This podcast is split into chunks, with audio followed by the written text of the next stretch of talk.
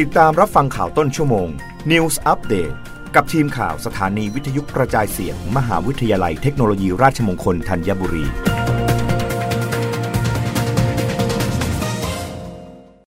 รับฟังข่าวต้นชั่วโมง โดยทีมข่าววิทยุราชมงคลธัญบุรีค่ะ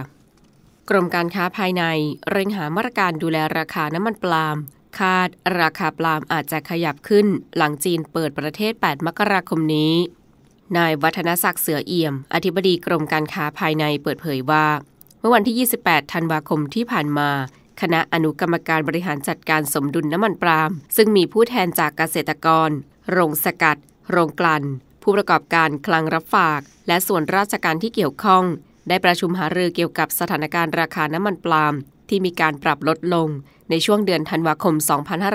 2565ทั้งนี้พบว่าโรงสกัด ปรับราคารับซื้อลง โดยอ้างเหตุผลว่า ช่วงก่อนหน้านี้มีฝนตกชุกทำให้ผลปลาล์มสุกช้า ส่วนช่วงใกล้สิ้นปีเกษตรกรชาวสวนปลาล์มจะเร่งเก็บเกี่ยวผลผลิตไว้ใช้จ่ายในช่วงเทศกาลปีใหม่ทำให้ผลปลาล์มที่เข้าสู่ตลาดมีเปอร์เซ็นต์น้ำมันน้อยกว่า 18เปอร์เซ็นต์ที่ประชุมเห็นว่า โรงสกัดควรรับซื้อผลปลาล์มสุกในราคาที่สอดคล้องกับราคาน้ำมันปลาล์มดิบ และเข้มงวดการปิดป้ายแสดงราคารับซื้อของลานเท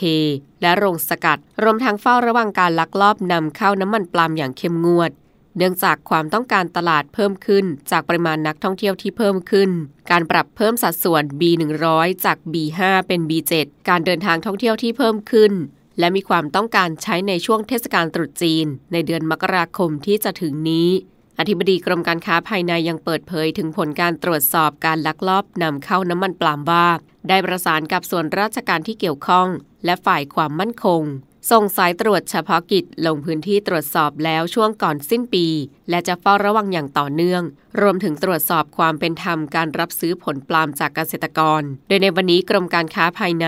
ได้จัดส่งชุดสายตรวจ ลงตรวจสอบการรับซื้อเพื่อดูแลความเป็นธรรมให้กับเกษตรกร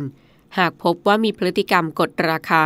จะดำเนินคดีอย่างถึงที่สุดตามมาตรา 29 พรบว่าด้วยราคาสินค้าและบริการ